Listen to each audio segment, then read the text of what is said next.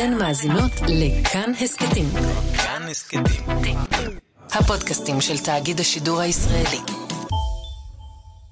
היי, אתם על ההסכת שאין לומר את שמו. אני שיר ראובן, ואני דור סהרמן, ואנחנו קוראים את כל ספרי הארי פוטר מההתחלה ועד שהתאגיד יפסיקו אותנו. והיום אנחנו קוראים את פרקים 6 ו-7, תפרים ועלי תה, והבוגארט בארון. אז נתחיל. פרקים כיפים מאוד. פרקים מדהימים, מדהימים, באמת מהפרקים מהטובים בסדרה, אין מה לדעתי. להגיד.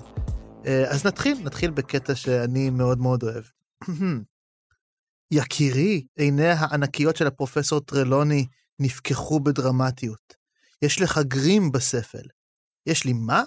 הוא לא היה היחיד שהתקשה להבין. דין תומאס משך בכתפיו, ולבנדר בראון נראתה מבולבלת. אך כמעט כל האחרים הצמידו את כפות ידיהם לפיהם בבעתה. גרים יקירי, גרים, קרא הפרופסור טרלוני, מזועזעת מכך שהארי לא הבין. כלב הרפאים הגדול שרובץ בבתי הקברות. ילד יקר שלי, זה האות הגרוע ביותר, אות של מוות. קיבתו של הארי התהפכה. הכלב הוא על עטיפת הספר אותות מוות אצל כרך ודף בעם. הכלב הוא בצללים של שדרת מגנוליה. גם לבנדר בראון הצמידה את כפות ידיה אל פיה. כולם הסתכלו על הארי. כולם מלבד הרמיוני, שקמה והלכה מסביב אל מאחורי הכורסה של הפרופסור טרלוני. בעיניי זה לא נראה כמו גרים, היא פסקה. הפרופסור טרלוני הסתכל על הרמיוני בחוסר חיבה גובר. תסלחי לי שאני אומרת לך, יקירתי, אבל אני מתקשה לחוש בהילה סביבך, היא חלושה ביותר. אין שם הרבה פתיחות להדי העתיד. שיימוס פיניגן הזיז את ראשו מצד לצד. זה נראה כמו גרים אם עושים ככה, הוא אמר ומצמץ בעיניו עד שכמעט נעצמו. אבל מכאן זה נראה יותר כמו חמור, הוא אמר ונשען שמאלה. אולי תודיעו לי כשכולכם תסיימו לקבוע אם אני עומד למות או לא, קרא הארי והפתיע אפילו את עצמו. כעת נדמה היה שאף אחד לא רוצה במיוחד להסתכל עליו. זה, זה פשוט, זה קטע מעולה. וכשאני קורא את הדמות שלה, אני כל פעם חושב, האם היא מאמינה לעצמה? כי אני חושב שבניגוד נגיד ללוקארט, ש, שבוודאות יודע על עצמו שהוא שקרן, טרלוני אני חושב, היא, מאמינה כאילו לדבר הזה שהיא יוצרת. תראה, התפרצת לדלת פתוחה. כן. בגלל ש... אה, קודם כל הוויכוח שאנחנו רואים פה זה ויכוח קלאסי שאנחנו רואים בעולמנו כל הזמן, של רציונליזם כן. של הרמיוני שמייצגת את האנשים שאתה שואל אותם איזה מזל אתה ואומרים לך אה, נגדי אבל זה לא משנה. אה, לא, לא גדי ספציפית למאזיננו מזל גדי שאני אה, מאוד אוהבת את המזל. או את הקבוצה האתאיסטים נעים להכיר, היא מייצגת את כל מה שלא מאמין בשום דבר שאי אפשר להוכיח בצורה הכי פשוטה עם נוסחאות בעולם המדע. וגם רון מייצג כאן וגם הפרופסור וגם התלמידות שהופכות למעריצות של פרופסור טרלוני, הם מייצגים את האנשים שכן מאמינים בזה או לפחות לא שוללים את זה על הסף. זה, זה לא רק זה, כי זה גם עימות נראה לי של עולם הקסם מול העולם המוגלגי. שוב, נכון. הרמיוני באה מעולם מוגלגי, וגם, אני רוצה להזכיר, בסוף הספר הראשון, כשהיא מתמודדת עם החידה שפרופסור סנייפ השאיר, אז היא אומרת שם שזה מבריק כי זו חידת היגיון, ורוב הקוסמים לא יודעים איך משתמשים בהיגיון. אני והיא מסכימה. צודקת. אבל אני חושבת שיותר מזה, הרמיוני בן אדם רציונלי לעומק של זה, כי גם את עולם הקוסמות שהיא מאוד אה, שוחה בו והיא מאוד אה, משתדלת להתעמק בו, בסופו של דבר היא לומדת אותו בכליה הרציונליים. ככה היא מבינה לגמרי. את העולם. היא לא בן אדם מיסטי, זה לא מדבר אליה. אני מניחה שיש מוגלגים שזה מדבר אליהם, בני מוגלגים. בוודאי. אה, אבל הרמיוני ספציפית היא אדם רציונלי, ברור שזה קשור גם לזה שהיא באה מעולם המוגלגים, אבל גם נראה לי שזה כן. משהו בשלד לא, לא, האישיות זה שלה. משהו לגמרי יושב אצלה, אני מסכים. עכשיו לגבי האם הפרופסור טרלוני מאמינה בזה או לא, אני חושבת שמה שמעניין באסטרולוגיה, בנומרולוגיה, בדת אפילו, בכל הדברים האלה, השלד של הדבר הזה, זה שלא יכול להיות שהקיום הוא אקראי. יש משהו מאוד כואב במחשבה שהקיום הוא אקראי, שאנחנו חומר ביולוגי, שאנחנו נולדים סתם, שאנחנו מתים סתם, שגם הדברים הכי מדהימים שנעשה בימי חיינו בסופו של דבר יתכסו באפר ואבק, מוצרט. אנחנו אוהבים את מוצרט, אנחנו זוכרים את מוצרט. מתישהו מוצרט יישכח, מתישהו איינשטיין יישכח. כמו ש... זו המציאות, לצערנו המאוד מאוד רב, כואב לי להגיד את זה. ויש משהו באסטרולוגיה, בדת, בכל אמונה שהיא מיסטית, שקוראת לך סדר באקראיות, שהיא אומרת לך, אם נולדת בתאריך הזה, כשהכוכבים הסתדרו בצורה של אריה, שהם לא נראים כמו אריה, צריך דמיון מאוד מפותח כדי לחשוב שהגוש כוכבים הזה נראה כמו אריה, אז אלה התכונות שלך. זאת אומרת, זה שם איזשהו סדר באקראיות וזה קושר אותנו לקיום בצורה שיש לה משמעות, זה מעניק לה המון משמעות. בטח שדת, אבל גם כל הנספחים שלה שפחות הצליחו, כמו באמת אסטרולוגיה, או כל, אני כל הזמן חוזרת לאסטרולוגיה כי זה מה שהכי קרוב כן, אליי. אז כל- לשאלתך, אני חושבת שפרופסור טרלוני נאלצת להאמין בזה, Mm. בגלל שכדי לקבל, לשאת עליך את עול הקיום החסר משמעות, שאני אפילו לא יודעת, אני אומרת את זה, אני אפילו לא יודעת אם אני מאמינה בזה, מרוב שזה קשה, אני חושבת שאתה מאמין במשהו, כשאתה מאמין במשהו, כמו ש... אבל אני חושבת שסדר, יש את הסדר ש... שנשען על אה, מוסר יותר, או על מדע, כמו הרמיוני, וסדר מהסוג הזה, זה סדר שפשוט לא יכול להסתכל בעיניים לכלום שהוא הקיום, ולכלום שהוא המוות הגדול שאורב לכולנו. שמחכה לנו, לכולנו יש גרים שמחכה מעבר לפינה בדיוק, בעצם. בדיוק, יפה. תודה. אבל אה, מקונגל אומרת, היא אומרת, יש מעט מאוד נביאי אמת, אבל זאת אומרת שיש. כלומר, נכון. אה, לכל תלמיד, אה, המאזינים שלנו שעושים עכשיו פסיכומטרי, וצריכים לשים לב טוב טוב בהבנת הנקרא וזה, יש מעט אבל יש, כלומר, ישנה בהחלט האופציה ש, אה, של התנבאות, ושאנשים שכן ידעו את העתיד, ואנחנו גם נפגוש את זה בהמשך באמת, אבל זה פועל בצורה שונה לחלוטין. כלומר, ואגב, גם בעולם שלנו, נכון, לכאורה אנחנו בעולם בלי נביאים, אבל אנחנו עדיין משתמשים במונח הזה. הרבה פעמים אנחנו מבינים בדיעבד, כן, כש, אה, יודע, אה, כתבים ופרשנים מצליחים אה, לנתח בצורה נכונה אה, סיטואציה פוליטית, מדינית, כלכלית, ואנחנו מבינים בדיעבד שהם צדקו, אז אפשר, זה סוג של נבואה, אפשר להגיד, אבל זה באמת נבואה שלא אה, מסתכלת על הכוכבים או על צירוף נומרולוגי, אלא היא מנסה, אני לא יודע אם היא באמת מצליחה, אבל היא מנסה להשתמש לכאורה בכלים רציונליים, כן, בניתוח המציאות, בלהסתכל על מקרים קודמים, בדברים מאוד אה, שדורשים עבודה וידע. לכן אני חושבת שזה לא נבואה, כי עצם ההגדרה של נבואה זה איזשהו משהו שמכה בך ומאפשר לך לראות את העתיד, בגלל זה זה כל כך מפחיד. אם זה כן. רציונלי ואתה יכול להסביר את זה בכלים רציונליים, זה אוטומטית פחות מפחיד. אה, ואני חושבת שזה באמת ההבדל הגדול בין עולם הקוסמים לעולמנו, שבעולם שלנו, אם אתה תדבר עם, אני לא יודעת מי המקבילה של אה, מגנוגל, נגיד אה, פרופסור למתמטיקה באוניברסיטה, ואתה תשאל אותה, יש נבואות, אסטרולוגיה זה אמיתי? תגיד, אה, לא. אין שום סיכוי, היא לא תגיד לפעמים, פעם כן, בכמה כי זמן זה בעולם אמיתי. הקסם בכל זאת, בסדר, זה לא בכל זאת הכיף, שזה כן, נקודה אה, לזכותו. בהחלט.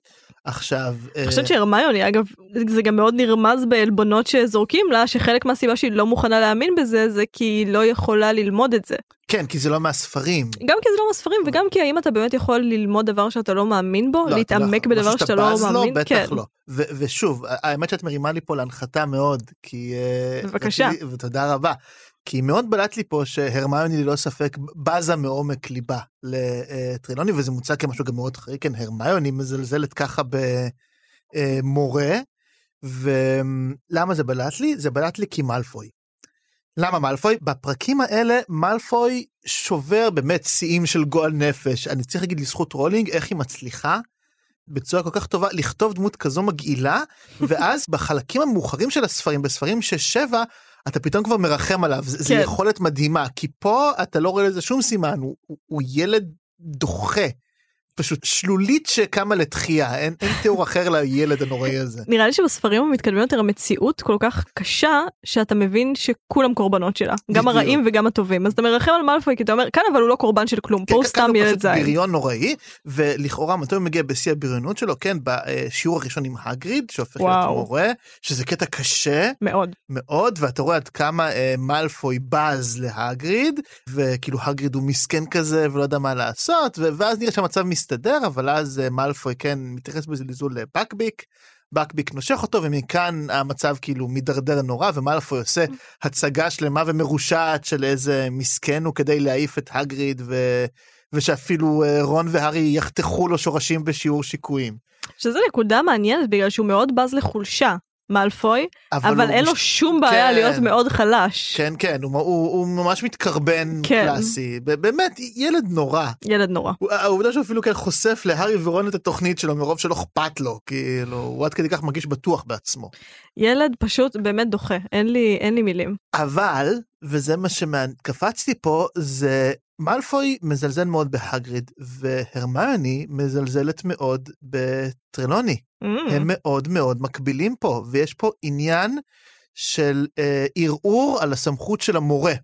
עכשיו שוב, לכאורה הרמיוני מזלזלת קצת יותר בצדק, נכון? לא שהיא אה, לגמרי, אבל זה יותר מובן, ומאלפוי פשוט אה, ילד נוראי, כן? אה, הוא כאילו זה לא מוצדק, א- אבל זה בעצם... אני חושבת שזה לא מוצדק רק בגלל שהספר נכתב לא מנקודת בדיוק, מבטו. מנקודת- מנקודת מבטו, למה האיש המשוגע חסר ההסמכה הזה שעד לפני פחות משנה אסור היה לו להשתמש בשרביט, מביא לנו חצי ציפור, חצי סוס מסוכנת, בלי שום...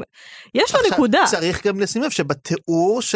של התיאור, כלומר, גם כל התלמידים מפחדים מההיפוגריפים בהתחלה, ואפילו רון, הארי והרמיוני מפחדים, ורק בגלל הנאמנות המאוד מאוד עמוקה שלהם להגריד והרצון שלהם, כן, זה כמו שאתה רואה חבר טוב שלך, ו- ואתה רואה שהוא עושה משהו שהוא לא טוב בו, ושהוא עומד להיכשל, ואתה רוצה לפרגן, אתה כל כך רוצה לפרגן, אבל אתה כאילו בעצמך פוחד מהפדיחות שהוא עומד לעשות, זה זה מה שהם מרגישים פה. זה ממש נכון, וזה... אני גם חשבתי על זה שבסופו של דבר, בפרק הזה, הארי ומלפוי הם באמת מרגישים את אותו רגש. כן. עכשיו, אני חושבת שיש פה קשת של אה, תגובות. יש את מלפוי שהוא הכי גרוע.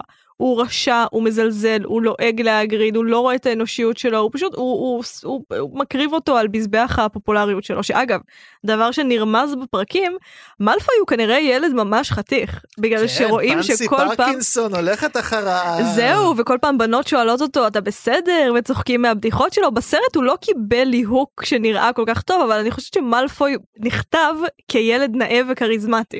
כן, יותר הוא- מהארי, הוא- הוא- בטח. הוא מוביל, כן. יש לו שני מיניאנס שהולכים אחריו לכל מקום. כן, אבל זה אפשר גם להגיד על בריון. אני חושבת שמעבר לבריונות שלו, שהיא לא, כוח הוא- על הוא אה, הוא רשע, מוביל. הוא ללא ספק התלמיד מהבולטים בסלית'רין. כאילו. אבל עזוב את זה שהוא מוביל. אני גם חושבת שיש לו הצלחה בכלים האוניברסליים של גיל ההתבגרות. Mm, זאת אומרת, בנות מדברות איתו, והוא מצחיק, והוא זה, כאילו הוא מנהיג אה, שלילי, אבל הוא מנהיג גם, אה, שהיה כנראה מצליח אה, גם בלי הייחוס שלו של עולם, טוב, אי אפשר לדעת. זה כמו פעילויות בתנועת נוער שתמיד אוהבים לעשות, האם היטלר היה מנהיג טוב? כזה תמיד אוהבים לעשות את המשחקים האלה. אוף, אני, אני מבינה את ההחמצה שבלא הייתי בתנועת נוער, כאילו בזה שלא הייתי בתנועת נוער, אבל זה מבאס אותי, כי בגיל נגיד 14 זה לא עניין אותי לדבר על זה.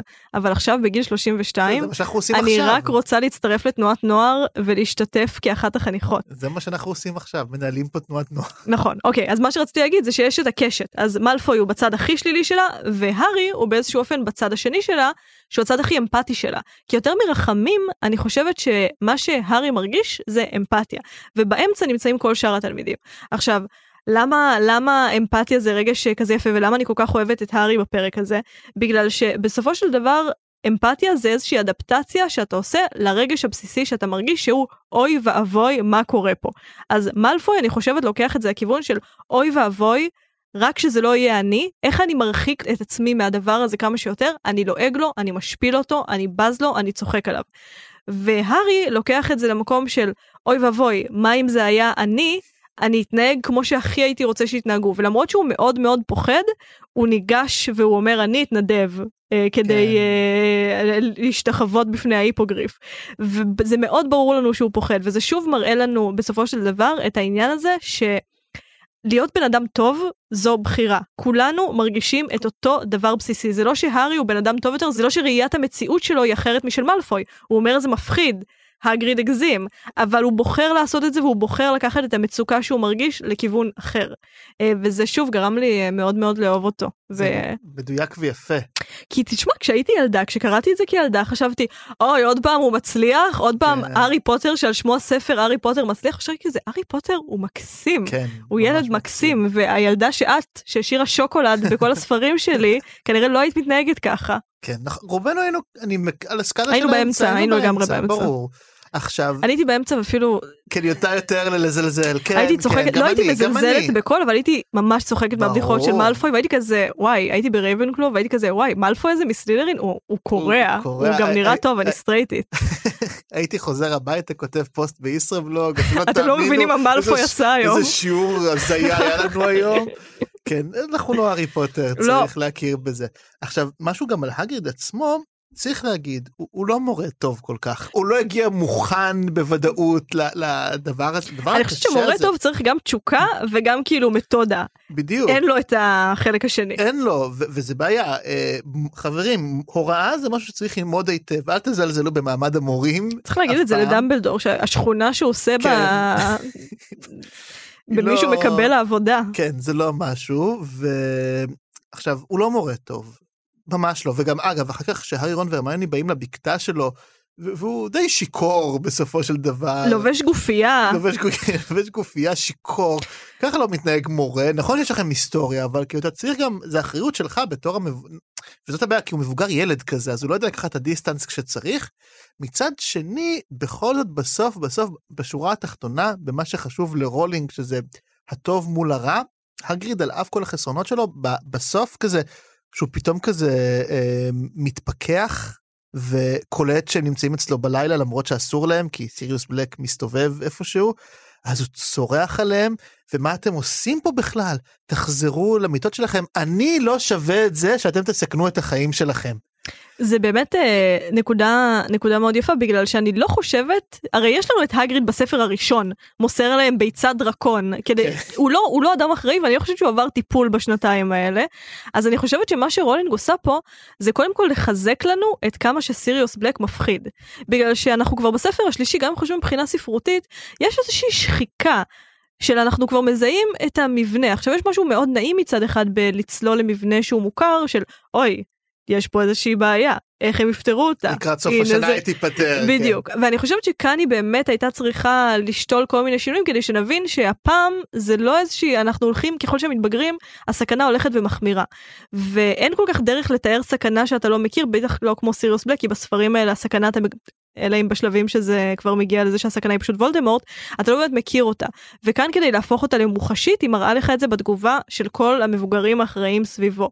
יש סוהרסנים הגריד פוחד סיריוס בלק הוא אדם אמיתי מעבר לזה שהוא גם uh, מסוכן למוגלגים בנוסף uh, כן. אלינו בעולם הקוסמים.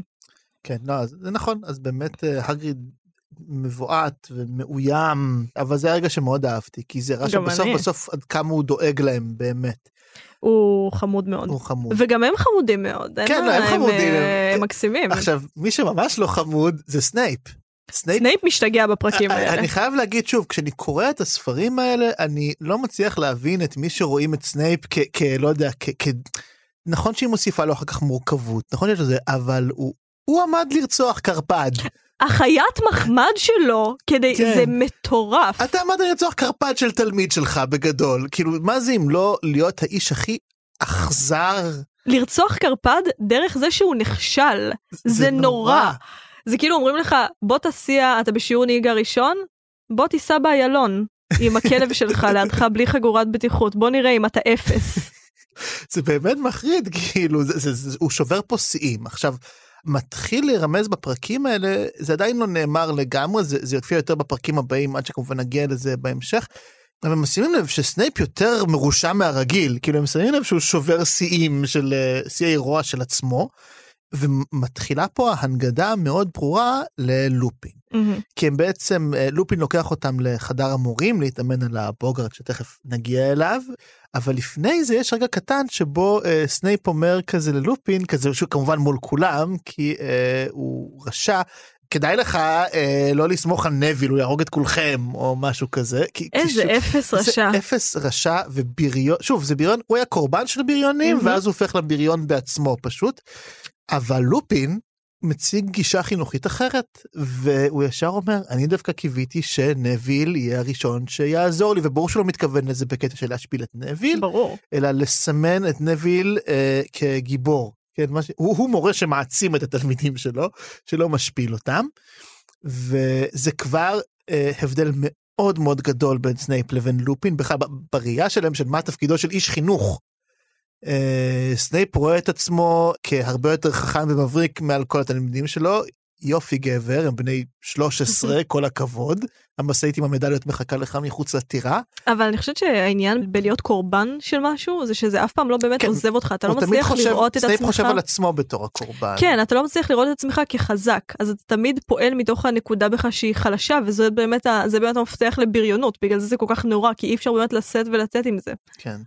אבל לופין מציג בעיניי גישה חינוכית, כן, מן הסתם, אה, הרבה יותר בריאה, ששמה את התלמיד במרכז. הוא אחד המורים, גם כמעט היחידים נראה לי, שעושים את זה. גם מהמם. המורים היותר טובים ויותר סבבה, אה, יש מורים טובים כמו מגרונגל ופליטיק וספראוט, אני מאמין שהם הם מורים טובים והם יודעים את החומר, והם מתוארים גם כאנשים חביבים סך הכל.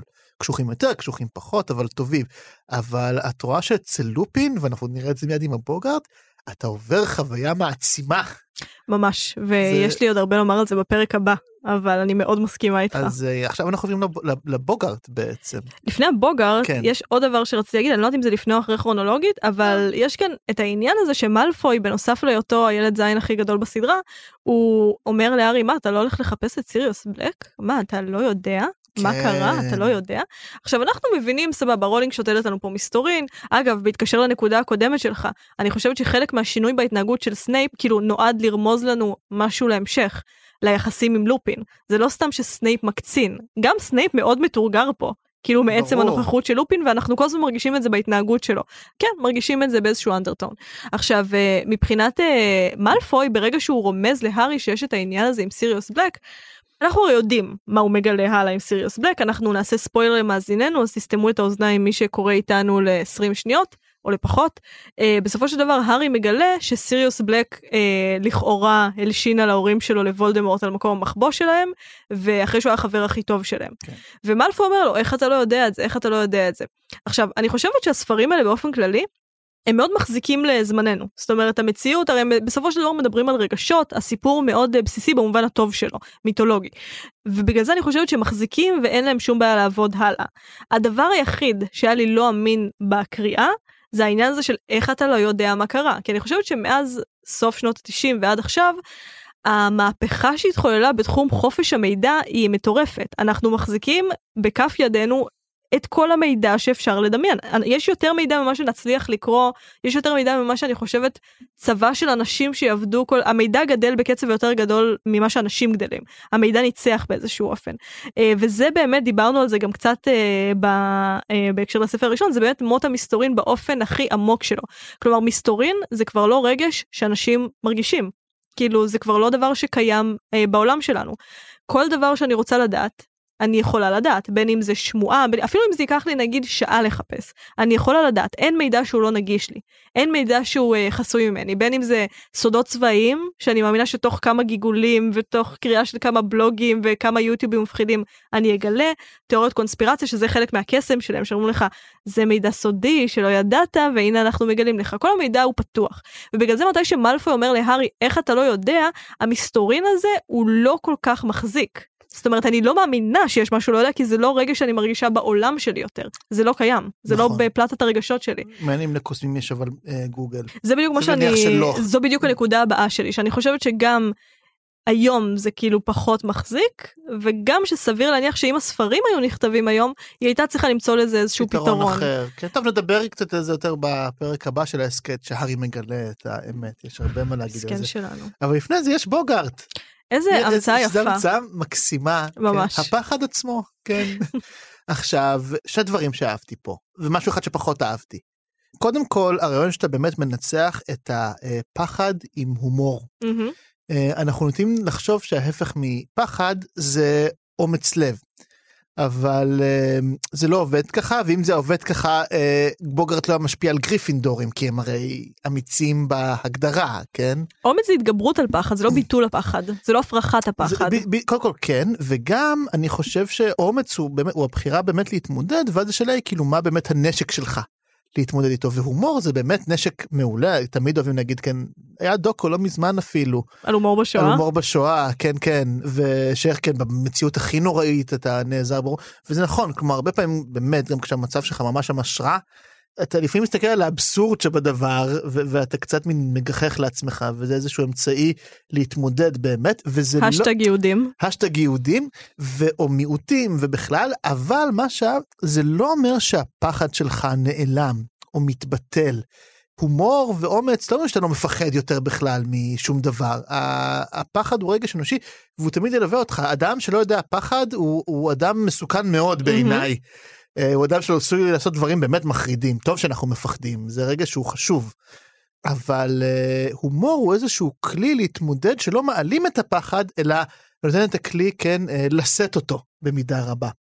ולכן מאוד מאוד אהבתי, אני חושב שהדבר הכי יפה, שבעצם שני התלמידים שהפחדים שלהם הכי טובים זה מצד אחד הארי עם הסוהרסנים, אמ-המ. ברור למה זה מעולה וזה מפחיד כן. אותו, אבל זה שנוויל פוחד מפרופסור סנייפ זה מבריק בעיניי. זה נוגע ללב, לד... אני סתם, למה זה מבריק? אני סתם הייתי עצובה מזה. זה מבריק, זה מבריק פשוט כי, כי הזדהיתי. Mm. כי, כי גם לי היו מורים שפחדתי מהם. באמת? בגיל טיפה, לא בגיל 13, בגיל יותר uh, צעיר, צריך להגיד, אבל כן, היו לי מורים שבהחלט, יש לי נפש רגישה. והיו לי uh, מורים שהפחידו אותי ללא ספק, שאין לי ספק שאם הייתי פוגש בוגארט בגיל 9, זה היה תופס צורות של uh, uh, מורים מסוימים. הם לא היו אנשים רעים אגב, סנייפ היה אדם הרבה יותר מרושע מהם. אבל אני לא אוהב שצועקים עליי פשוט. דבר שמאוד אהבתי שלופין אומר על הבוגארט זה שהוא חי במקומות חשוכים, הוא חי אה, מתחת למיטה, הוא חי בארון, כלומר רולינג באמת ממסגרת לנו פה איזושהי תחושה אנושית מאוד בסיסית, כמו רוב ההמצאות המבריקות שלה. זה לא רק בוגימן, זה גם הרגע הזה שאתה ילד וחושך ואתה לא נרדם, ואתה אומר, אם אני אסתובב, משהו יאכל אותי, משהו, איזושהי אימה מטורפת תפרוץ מהעולם. עכשיו זה מסגור מאוד יפה של זה שכשאתה פוחד ממשהו, כשאתה פוחד מהחושך לצורך העניין, אין לך באמת תמונה בהכרח של הדבר שאתה פוחד ממנו, זה מיליון פחדים מופשטים, זה איזשהו פורטל לאימה מאוד גדולה שנמצאת בתורך, והזדמנות להשליך על הכלום הזה, על הריק הזה, על החושך הזה, המון דברים. אז קודם כל, זו בחירה מאוד יפה, וגם היא אומרת, הוא אומר, לופין יותר נכון, אין לו צורה.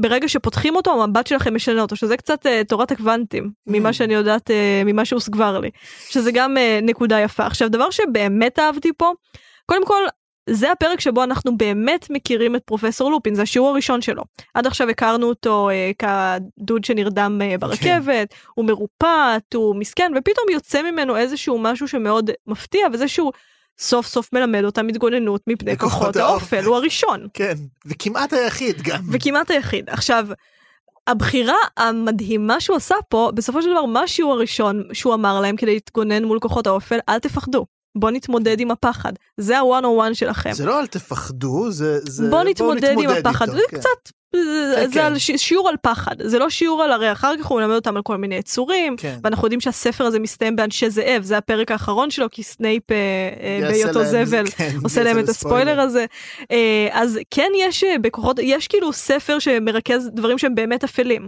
אבל הדבר הראשון שהוא עושה זה להגיד להם קודם כל כדי להתמודד עם הסיטואציה הזאת אתם צריכים להבין אולי אפילו להבין שפחד זה חלק מהדבר ושפחד זה דבר שאפשר להתמודד איתו.